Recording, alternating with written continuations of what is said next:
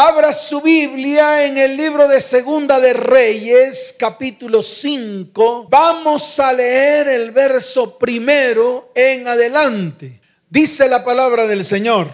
Naamán, ¿quién? Naamán, general del ejército del rey de Siria, era varón grande delante de su Señor. ¿Cómo era Naamán? Varón grande delante de su Señor. Y dice el por qué. Dice la palabra, y lo tenía en alta estima porque por medio de él había dado Jehová salvación a Siria. Era este hombre valeroso en extremo. ¿Qué característica tenía? Era valeroso en extremo. Y viene lo que dice más adelante. Tenía un pero. ¿Tenía un qué? Tenía un pero. Había en él un argumento levantado. Había en él algo que aunque la palabra lo describe como físico, realmente es algo que está en el reino espiritual. Por eso la palabra dice era este hombre valeroso en extremo, pero, ¿cómo dice? Pero leproso. ¿Era qué? Leproso. Y ahí estaba su pero. Y dice la palabra en el verso 2, y de Siria habían salido bandas armadas y habían llevado cautiva de la tierra de Israel a una muchacha, la cual servía a la mujer de Naamán. Esta dijo a su señora, si rogase mi señora al profeta que está en Samaria, él lo sanaría de su lepra. Amén y amén. ¿Cuántos dicen amén? La marca más denigrante que una persona podía padecer, tanto en el Antiguo Testamento como en el Nuevo Testamento, era precisamente la enfermedad de la lepra. El Señor incluso en los tiempos de Moisés instruyó a Moisés a que escribiera una ley específica acerca de la lepra. Y era una ley específica para aquellos que en algún momento podían detectar, no solamente en su cuerpo, sino también en su casa, algunos síntomas o vestigios de lepra. La familia o la casa en la cual existía o había vestigio de lepra eran sometidos a un tratamiento por parte del sacerdote. ¿Por parte de quién? No del médico. Porque aquí es donde tenemos que mirar la palabra con exactitud. El médico no tenía que ir a mirar la lepra. El que tenía que mirar la lepra era el sacerdote y el que tenía que hacer la limpieza tanto en las personas como en la vivienda donde ellos eh, moraban era precisamente el sacerdote.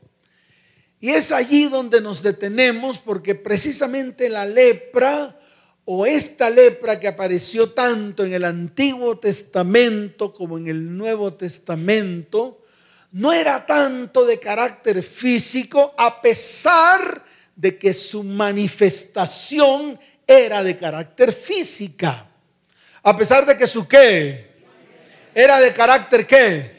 A pesar de eso, siempre el tratamiento iba conforme a lo que la ley de la lepra declaraba y que lo tenía que ejecutar precisamente un sacerdote. Hoy en día la lepra ha sido desterrada del ser humano, pues ya no se ve con mayor, con mayor intensidad como en los tiempos de antes.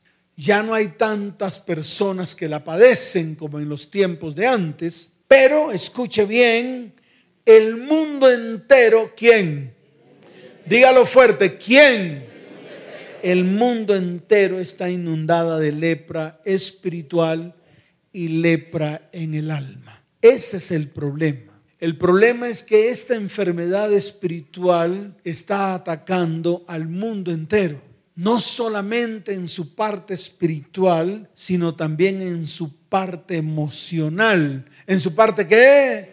En su parte emocional, en su parte mental. Y es uno de los grandes flagelos que se está convirtiendo en una verdadera epidemia espiritual. Vemos hombres y mujeres con el alma destrozada que tratan de avanzar en la vida Muchos han perdido la sensibilidad del alma y viven haciéndose daño en el corazón. Y el problema de todo esto es que han contagiado no solamente sus vidas, sino también han contagiado a sus hogares y han contagiado a sus descendientes. Muchos tienen que cubrir su lepra. Muchos temen descubrirla a la luz del día por el miedo de que se hagan visibles sus muñones emocionales carcomidos y sus heridas que supuran dolor y amargura. Y ese es un problema serio que tenemos que combatir. Y el problema de toda esta enfermedad llamada lepra espiritual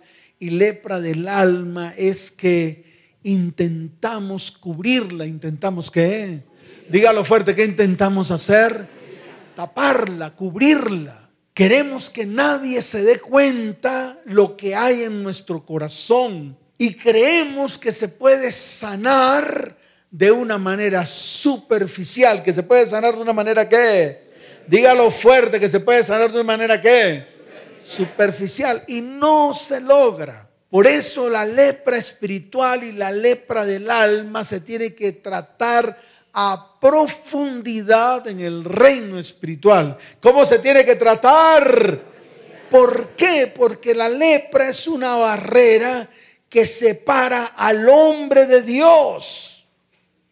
El problema de la lepra espiritual es que aísla a la persona de Dios, de la familia y de la sociedad. Mire, una amargura o una raíz de amargura simplemente te aleja del propósito de Dios.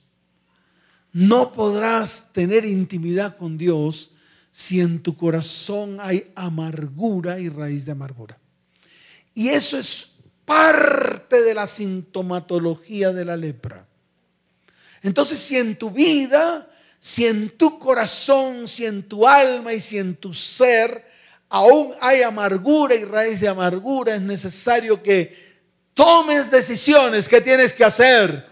Tomar decisiones para desarraigarla, para arrancarla de raíz de en medio de tu vida y de tu corazón. Por ejemplo, los odios y los rencores que a la postre van a traer amargura y raíz de amargura y que a la postre van a traer problemas en tus huesos y que a la postre van a traer problemas de migraña en tu vida y que a la postre van a traer problemas en tu corazón y que a la postre va a traer problemas de riñones y que a la postre va a deteriorar tu parte física. Entonces fíjese como algo que tal vez nosotros llamamos pequeño, como algo que nos hicieron alguien en nuestro pasado, cómo traen consecuencias funestas, no solamente en el área espiritual, porque no permite que tú tengas una relación perfecta con Dios, sino también en tu área emocional. Y no solamente en el área emocional, sino que trasciende hacia el área física, trayendo degradación en tus órganos vitales. El caso de Namán, este es un caso muy claro. Mire, tal vez Namán tenía un vestido muy elegante, era general del ejército. Tal vez tenía ribetes en sus hombros con múltiples sellos. Tal vez tenía en su pecho una un ribete lleno de múltiples banderas y múltiples medallas. Tal vez su vestido era bien ceñido al cuerpo. Tal vez sus botas bien apretadas y brillantes. Tal vez su cinturón de cuero era un cinturón bien especial, con, una, con un símbolo en el frente del, del cinturón. Tal vez los botones de su pantalón y de su chaqueta eran botones bien amarrados con un hilo de oro. Tal vez, tal vez por fuera se podía peinar de una manera muy elegante. Tal vez echaba gomina, un poquito de gomina en el pelo y se veía muy simpático. El problema no estaba en su exterior, el problema estaba en su interior. Tenía lepra.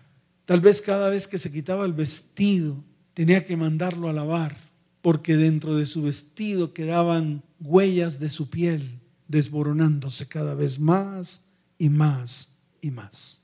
Y tal vez así estamos muchos. Tal vez muchos de nosotros hemos contaminado, hemos dañado no solamente nuestra propia vida, sino que también hemos contaminado nuestra propia tierra. Es más, por causa de la lepra, hemos hipotecado el futuro de nuestras próximas generaciones con nuestro egoísmo, la irresponsabilidad, la injusticia, la falta de compromiso, la amargura, la raíz de amargura, la deshonra. Y con todo esto hemos inundado nuestro hogar, nuestra familia y nuestra descendencia con lepra espiritual. Y déjeme decirle algo, no se cura con medicamentos. No puedo ir a la farmacia o no voy a la farmacia a buscar un medicamento para este flagelo porque no existe el medicamento para sanar la lepra espiritual y la lepra del alma, de los corazones de miles y miles de vidas, de miles y miles de familias y de miles y miles de descendencias. Pero yo le quiero decir algo. Hay una buena noticia. ¿Hay una qué? El Señor hoy quiere levantarse y tocar tu vida para que seas completamente sano de la lepra, no solamente espiritual, sino de la lepra emocional que hay en medio de nuestras vidas, casa, hogar y descendencia. ¿Cuántos dicen amén? ¿Cuántos dicen amén? Dele fuerte ese aplauso al Señor.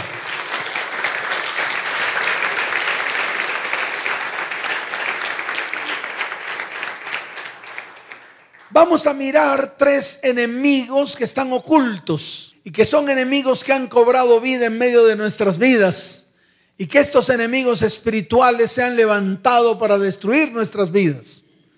Y tenemos que hoy levantarnos, tenemos que hoy qué? Dígalo fuerte, ¿qué tenemos que hacer hoy? Claro, tenemos que hoy levantarnos para derribarlos en el nombre de Jesús. ¿Cuántos dicen amén? El primero es el orgullo, la vanagloria y la altivez. Es el primer enemigo oculto que aún están en medio de nuestros corazones. Y se llama orgullo, vanagloria y altivez. Esto está representado en dos palabras que yo quiero que leamos. La primera, pues precisamente se encuentra en Segunda de Reyes, capítulo 5. Si seguimos leyendo en el verso 3 o en el verso 4, dice la palabra, entrando Naamán a su señor, le relató diciendo, libro de Segunda de Reyes capítulo 5 verso 4. Así así ha dicho una muchacha que es de la tierra de Israel. Y le dijo el rey de Siria, anda, ve, y yo enviaré cartas al rey de Israel. Salió pues él llevando consigo diez talentos de plata y seis mil piezas de oro y diez mudas de vestido. Tomó también cartas para el rey de Israel que decían así, cuando lleguen a ti estas cartas, sabe por ellas que yo envío a ti mi siervo Naamán para que los sanes de su lepra.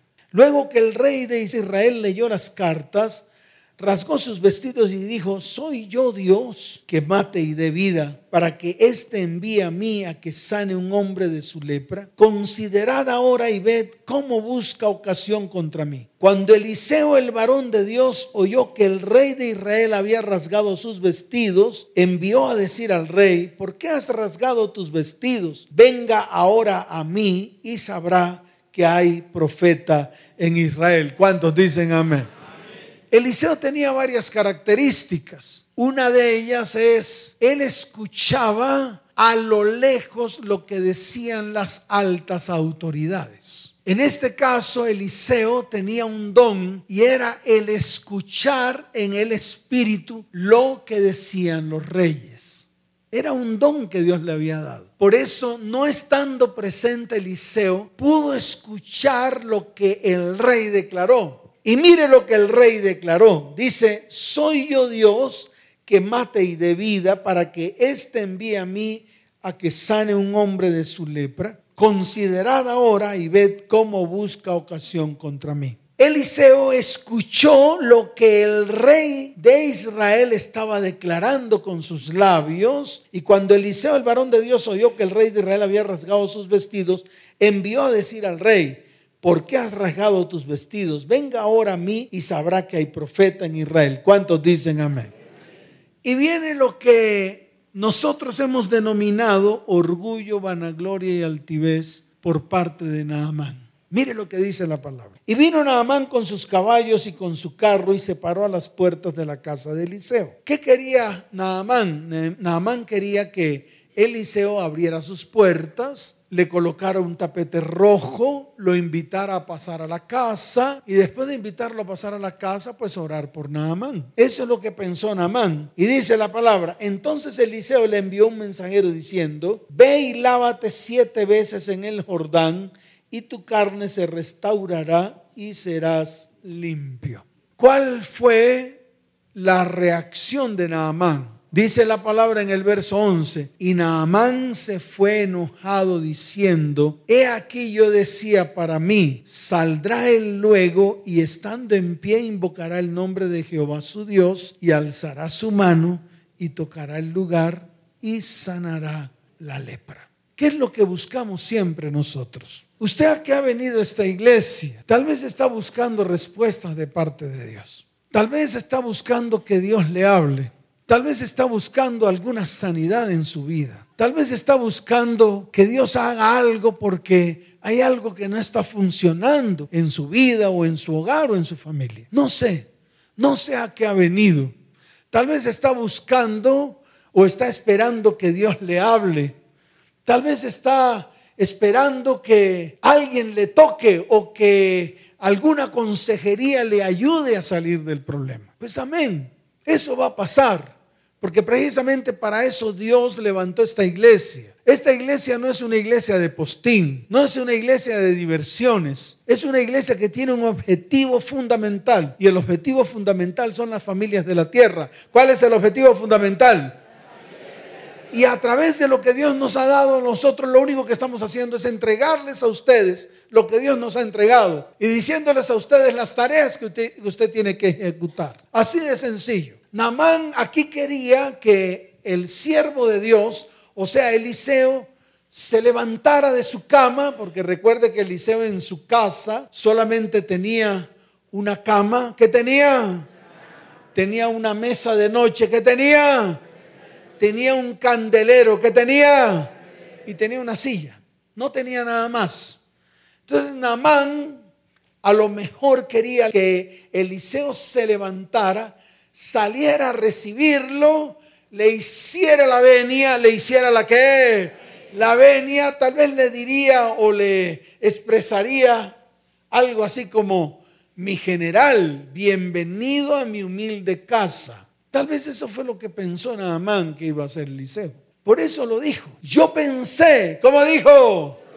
Yo pensé que el siervo de Jehová se iba a levantar, iba a venir ante mí, iba a levantar su mano delante de Jehová y cuando terminara la oración inmediatamente mi lepra sería sana. Pero no fue así. El profeta Eliseo le mandó a hacer una tarea, como muchas tareas que les ha mandado a hacer a muchos que vienen a esta iglesia. Mire, mucha gente está llena de tareas que les hemos mandado hacer y que no han hecho y que prefieren más bien seguir haciendo lo que se les da la gana en vez de hacer lo que Dios les está mandando hacer. Mire, a muchos hombres en este lugar les ha dicho, vayan por sus hijos y que comience un tiempo de restauración con ellos. No lo han hecho, les da temor dejan las cosas así. Creen que con el pasar del tiempo todo se va a solucionar.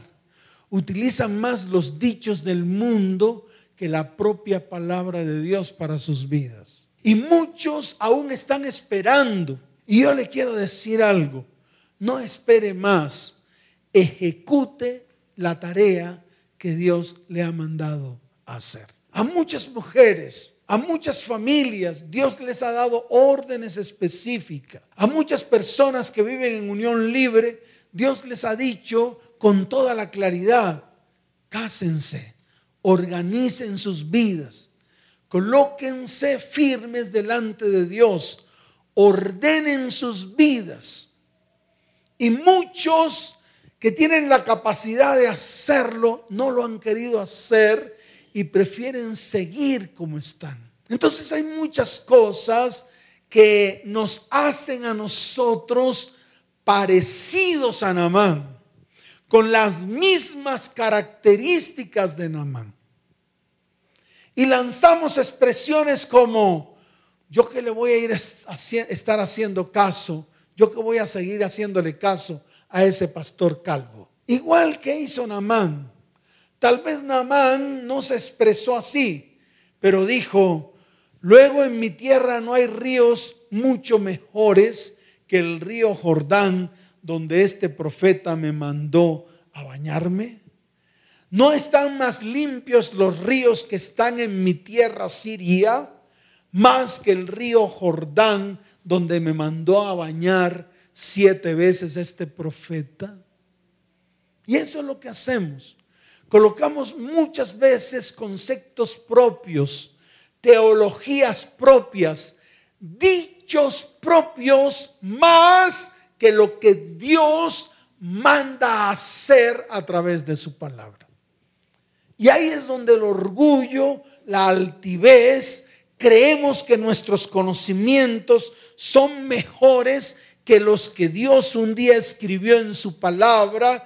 Creemos que porque nosotros hemos hecho muchos cursos bíblicos, porque nosotros hemos asistido a muchas escuelas de liderazgo, porque no las sabemos todas, porque hemos andado con el Señor todo el tiempo, pensamos que con eso ya tenemos la capacidad de tomar nuestras propias decisiones sin contar con las decisiones de Dios. De todas maneras, los siervos o los criados de Naamán se le acercaron y le dijeron, Padre mío, si el profeta te mandara alguna gran cosa, ¿no lo harías?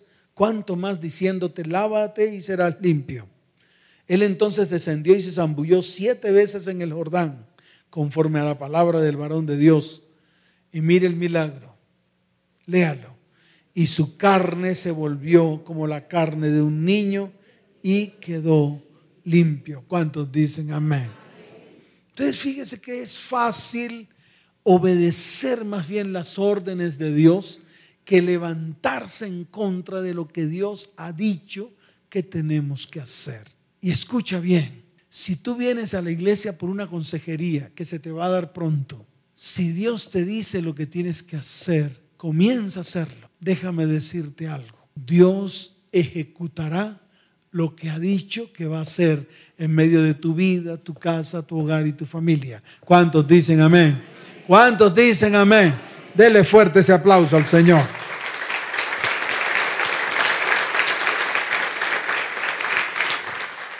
Levante su mano derecha y dígale, Señor, de ahora en adelante escucharé tu voz.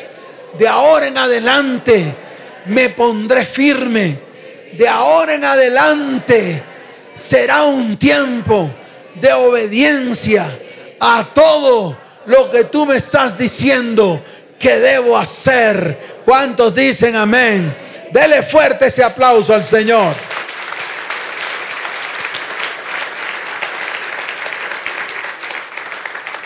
El segundo relato bíblico que quería traer a colación con respecto al orgullo, la vanagloria y la altivez está en el libro de Segunda de Crónicas, capítulo 26. Habla de un rey. ¿Habla de quién?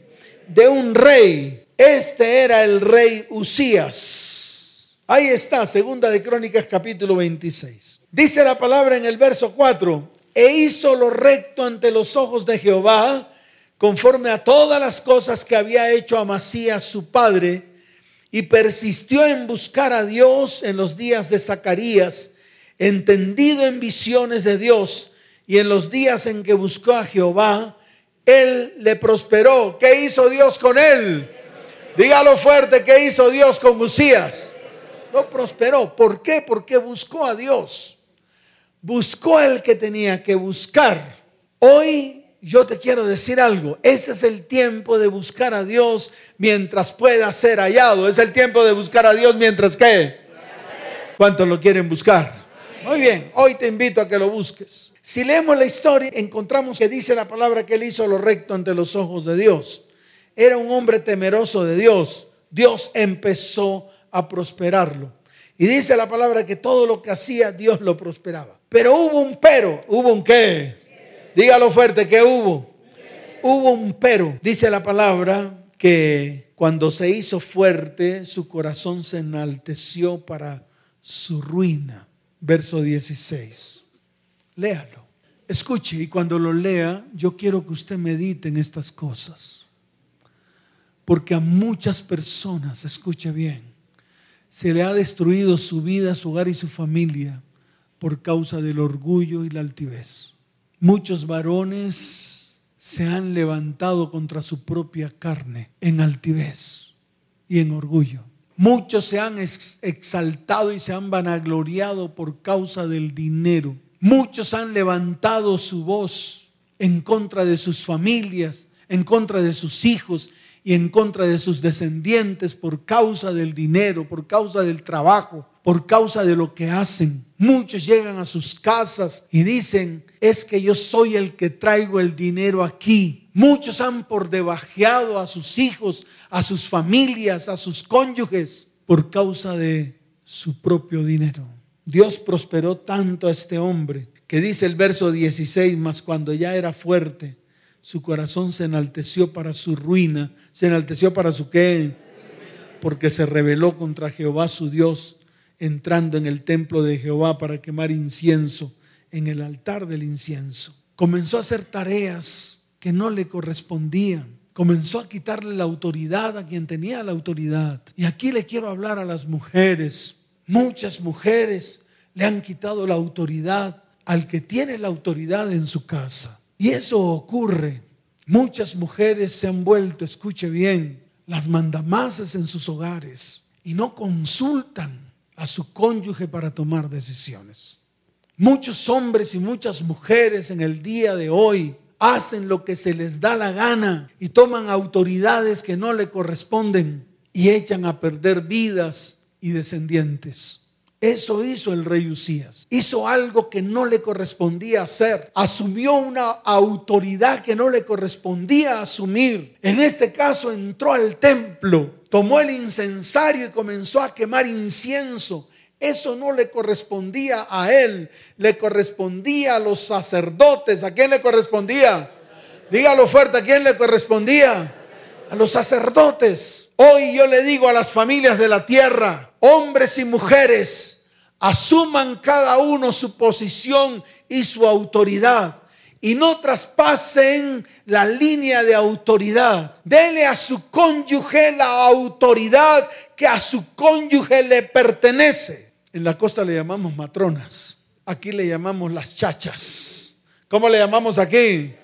Las chachas, las que quieren tomar la autoridad que no le corresponde. Y muchas veces los hombres se convierten en acap. ¿En qué se convierten los hombres? En acaps. Y en medio de ellos Jezabel. ¿En medio de ellos quién? Jezabel, la manda más, la tronchatoro, la que tiene un cinturón de cuero bien grueso. ¿Por qué? Porque no consultan nada. Porque ni siquiera van delante de Dios para que Dios les confirme lo que tienen que hacer. Y no solamente le estoy hablando a las mujeres, también les estoy hablando a los hombres que toman cierta autoridad que no le corresponden sobre sus cónyuges. ¿Y eso por causa de qué? Por causa de precisamente del orgullo, la vanagloria y la altivez. Y mire las consecuencias, se las voy a leer. Y dice la palabra del Señor, y entró tras él el sacerdote Azarías, verso 17, y con él ochenta sacerdotes de Jehová, varones valientes, y se pusieron contra el rey Usías y le dijeron, no te corresponde a ti. ¿Cómo dijeron? Dígalo fuerte, ¿cómo dijeron?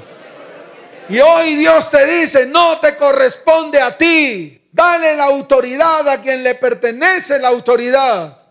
Restaura la autoridad en tu casa, en tu hogar, en tu familia. Restaura la autoridad en tus hijos. Ese es el tiempo de restaurar la autoridad en medio de nuestros hogares y en medio de nuestras familias. ¿Para qué? Para que precisamente seamos sanados de esa lepra espiritual que hay en medio de nuestras vidas y que nos está carcomiendo y que está dañando completamente el hogar y la familia. Y yo le quiero decir algo, después del daño no hay nadie que lo pueda reparar. Entonces toma la autoridad y hoy es el día. ¿Cuándo es el día? Dígalo fuerte, ¿cuándo es el día? Por eso los sacerdotes dijeron, no te corresponde a ti, oh Usías, el quemar incienso a Jehová, sino a los sacerdotes hijos de Aarón, que son consagrados para quemarlo. Sal del santuario porque has prevaricado y no te será para gloria delante de Jehová Dios. Y llega el verso 19 que quiero que lo lea con prontitud. Entonces Usías, teniendo en la mano un incensario para ofrecer incienso, se llenó de ira. ¿Se llenó de qué? ¿Se llenó de qué? De ira. Varón, mujer, ¿por qué cree usted que se levantan iras, contiendas, peleas, disensiones? Divisiones en medio del hogar y en medio de la familia, si no es porque precisamente los integrantes de la familia no ocupan el rol que tienen que ocupar cada uno, porque usted varón o usted mujer se introduce en medio de la autoridad que le corresponde al otro. Entonces aquí tenemos que ponernos firmes, porque si usted quiere restaurar su vida, su hogar, su familia y su descendencia, tiene que comenzar por romper su orgullo y su altivez delante de Dios. ¿Cuántos dicen amén? ¿Cuántos dicen amén? Y mire lo que dice la palabra. Y en su ira contra los sacerdotes, la lepra le brotó en la frente delante de los sacerdotes en la casa de Jehová, junto al altar del incienso. ¿Qué le brotó al rey Usías? ¿Y qué pasó con el rey Usías? Tuvo que dejar de ser rey, tuvo que ser sucedido por otro. Se le acabaron sus funciones de rey. Todo por la lepra que brotó en medio de su vida. Y yo estoy seguro que muchos de los que están aquí, o a muchos de los que están aquí, esto le ha ocurrido por causa del orgullo, por causa de la altivez, por causa de la vanagloria por causa de creerse más, por causa de creer que sabemos más, porque no consultamos, porque no colocamos nada delante de Dios, porque todo lo queremos hacer porque se nos da la gana, porque no queremos frenar, parar, ponernos de acuerdo con los que tenemos que ponernos de acuerdo. Mire, cuando vaya a hacer cualquier cosa, recuerde que la familia es una sola unidad. Póngase de acuerdo con su familia e incluso póngase de acuerdo con sus hijos para tomar decisiones certeras. Yo le quiero decir algo, esto trae sanidad, trae restauración y trae restitución. ¿Cuántos dicen amén? ¿Cuántos dicen amén? Dele fuerte ese aplauso al Señor.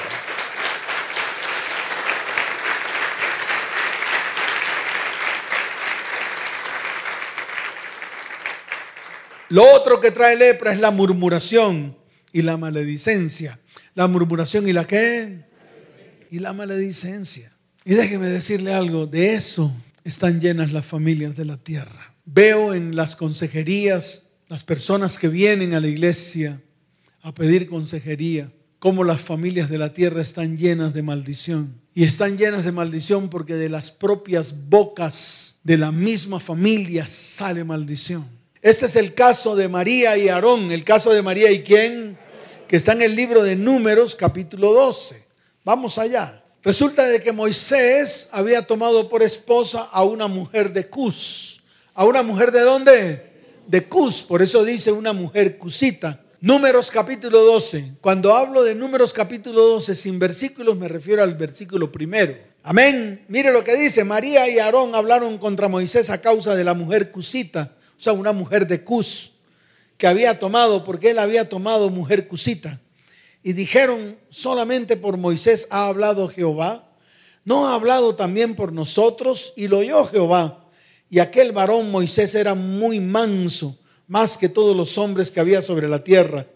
Luego dijo Jehová Moisés, a Aarón y a María, salid vosotros tres al tabernáculo de reunión. Y salieron ellos tres. Entonces Jehová descendió en la columna de nube y se puso a la puerta del tabernáculo y llamó a Aarón y a María y salieron ambos. Y él les dijo, oíd ahora mis palabras. Cuando haya entre vosotros profeta de Jehová, le apareceré en visión, en sueños, hablaré con él. No así a mi siervo Moisés, que es fiel en toda mi casa. Cara a cara hablaré con él y claramente y no por figuras, y verá la apariencia de Jehová, porque pues no tuvisteis temor de hablar contra mi siervo Moisés. Entonces la ira de Jehová se encendió contra ellos y se fue, y la nube se apartó del tabernáculo. Y he aquí que María estaba leprosa como la nieve, y miró Aarón a María, y he aquí que estaba, estaba como, por causa de qué? De la murmuración. Y esta es una palabra para la iglesia, porque déjeme decirle algo, no hay un mal tan mal y tan mal y tan malvado que la murmuración que hay en la propia iglesia. ¿Producida por quién? Por los de la misma iglesia. Y cuando hablo de murmuración y cuando hablo de maledicencia y cuando hablo de palabras de maldición, le estoy hablando a usted. Porque no solamente la murmuración ocurre en la iglesia, sino también en los hogares y en las familias. Mire, varón, no hable mal de su familia. Mujer, no hable mal de su familia. Y cuando hablo de hablar mal, de murmurar, de hablar cosas que no son, es que nosotros mismos hablamos mal de nuestros hijos, los maldecimos, hablamos mal de nuestro cónyuge, siendo carne de nuestra propia carne. Usted varón que se encuentra con amigos y de la primera que habla mal es de su mujer y le endilga sobrenombres y coloca sobre ella nombres que no tiene. Lo mismo de sus hijos. Usted habla mal de sus hijos hasta tal punto que trae maldición sobre la vida de ellos. Y esto tiene que parar porque tarde o temprano vendrá lepra espiritual y emocional sobre su vida. Ya basta de estar colocándole sobrenombres o nombres portentosos a sus hijos, o nombres que los por debajean. Ya basta de decir que sus hijos son ratas, o ratoncitos, o ositos, o pochitos. Ya basta de estar levantando su voz en contra de su cónyuge diciéndole que es un inservible que no sirve para nada, que no produce nada, que es una maldición, que es una ñoña. Ya basta de estar levantando voces contra sus próximos, porque todas esas voces que usted ha levantado sobre ellos los ha llevado no solamente a usted, sino a ellos a la destrucción. Entonces tenemos que parar, tenemos que qué? Dígalo fuerte que tenemos que hacer. Arrepentirnos delante de Dios atar y encadenar a esos que nosotros mismos hemos producido a través de nuestra boca, a través de nuestros dichos, a través de nuestra de nuestro balbuceo y que la palabra dice que se llama murmuración. Ya basta. Hoy es el día en el cual vamos a romper toda murmuración y toda palabrería. No solamente las que han salido de su boca, sino las que salieron también de personas de autoridad sobre nosotros, sobre nuestras vidas, sobre nuestra casa, los que tal vez a través de sus palabras decretaron destino de maldición sobre nosotros. Entonces ya basta, o nos limpiamos, o nos limpiamos Porque cada vez que de su boca sale maledicencia, cada vez que de su boca salen palabras de maldición, es como si un espíritu inmundo saliera del interior de su vida. Y ese espíritu inmundo va a cumplir lo que de su boca salió. Y como la persona a la cual usted está murmurando o está maldiciendo, escuche bien, usted tiene autoridad sobre ella, pues obviamente esa autoridad recae sobre esa persona a la cual usted está lanzando las palabras de murmuración o maldición. ¿Cuántas mujeres hablaron de sus cónyuges? Levante la mano, las mujeres. Todas. Ahora los hombres, ¿cuántos hombres hablaron mal de sus cónyuges? Levante la mano. Todos. ¿Por qué? Porque no podemos tener la boca quieta. Porque no podemos enmudecer para no lanzar palabras que a la postre van a decretar destino y propósito sobre el cual usted le está lanzando la palabra. ¿Y qué trae esto? Lepra. ¿Y qué trae la lepra? Destrucción. Por eso tenemos que pararnos firmes delante de Dios. ¿Cuántos dicen amén? ¿Cuántos dicen amén? Denle fuerte ese aplauso al Señor. Y vamos a colocarnos en pie. Recojamos las sillas y ahorita las ordenamos. Amén. ¿Cuántos dicen amén? Muy bien. Mujeres al frente, aquí al frente, mirando al altar. Mirando al altar. Todas aquí adelante vamos a clamar. Las ancianas. Necesito las ancianas que clamen. Todas las personas de intercesión adelante. Mujeres adelante. Listo. Ahora los hombres. ¿Dónde están los hombres? ¿Cuántos hombres dicen amén? amén? No se me van a quedar atrás. Vengan hacia adelante. Detrás de las mujeres las mujeres primero, ahora los hombres atrás, por favor. ¿Qué van a hacer los hombres? Van a colocar sus manos sobre los hombros de los otros hombres. Y los hombres que están adelante en la primera fila van a tomar los hombros de las mujeres. Nada más, las mujeres van a levantar sus manos. Los hombres no levantan las manos.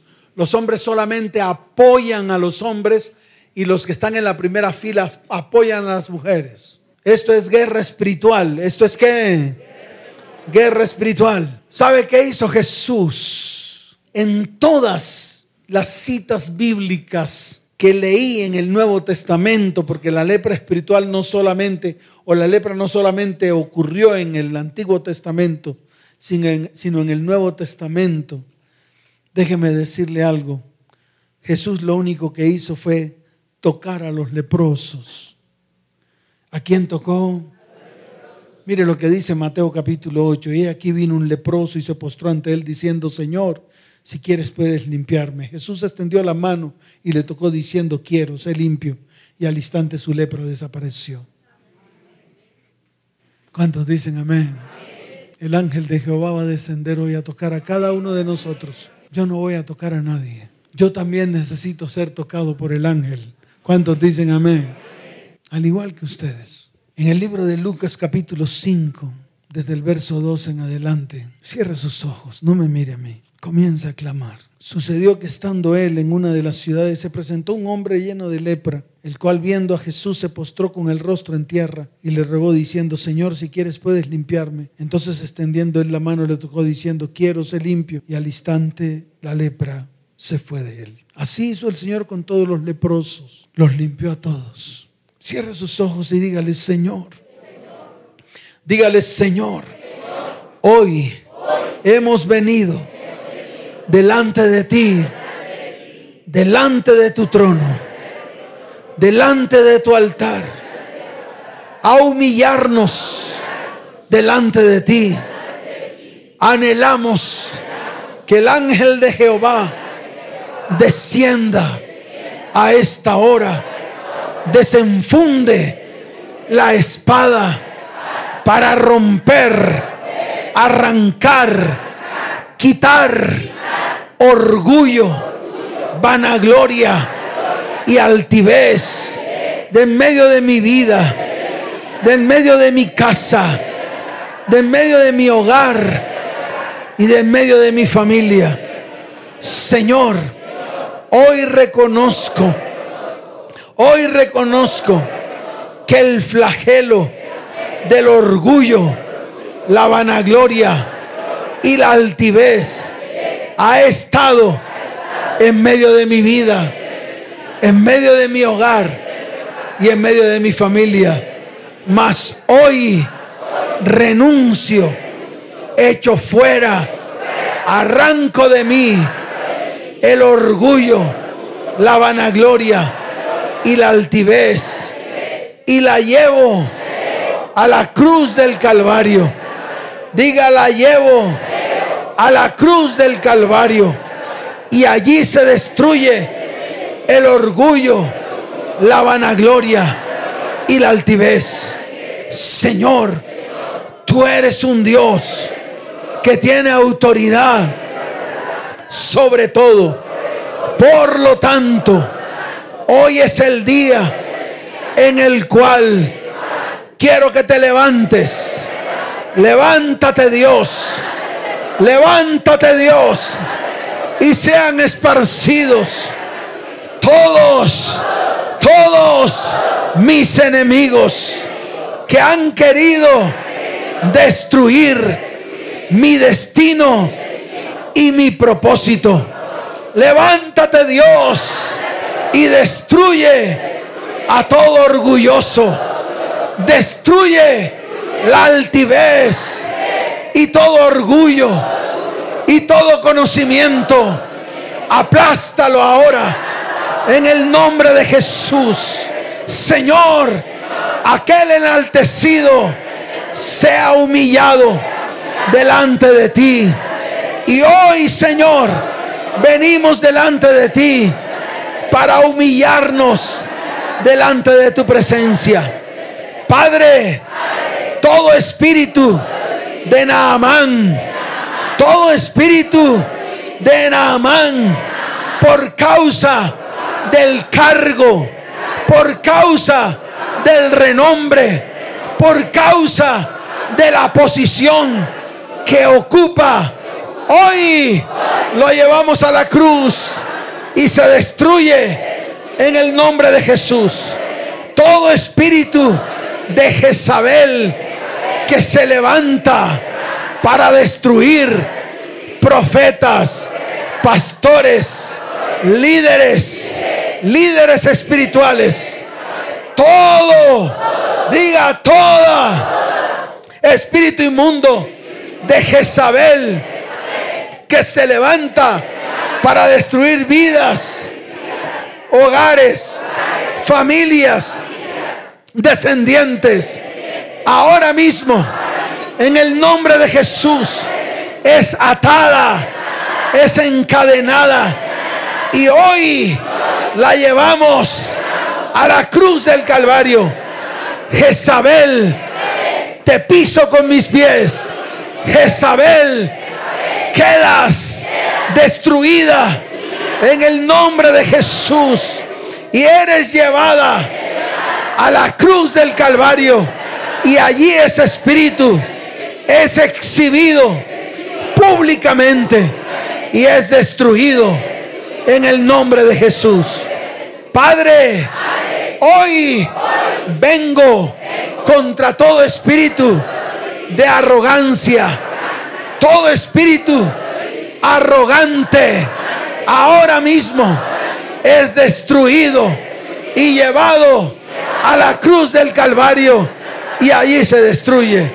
Señor, hoy me arrepiento porque he usado mi lengua como instrumento de destrucción para mi vida, para mi hogar y para mi descendencia. Padre, hoy, hoy, en el nombre de Jesús, se destruye toda murmuración, se destruye toda palabra de maldición que se ha levantado contra mi vida, contra mi hogar y contra mi familia. Señor, Señor, hoy coloco delante de ti a toda persona de autoridad, de autoridad que ha levantado palabras de maldición y ha decretado palabras de maldición sobre mi vida, sobre mi casa, sobre mi hogar y sobre mi familia. Y ahora mismo esas palabras las llevo a la cruz del Calvario y allí se destruye, se destruye, se deshacen, no son más.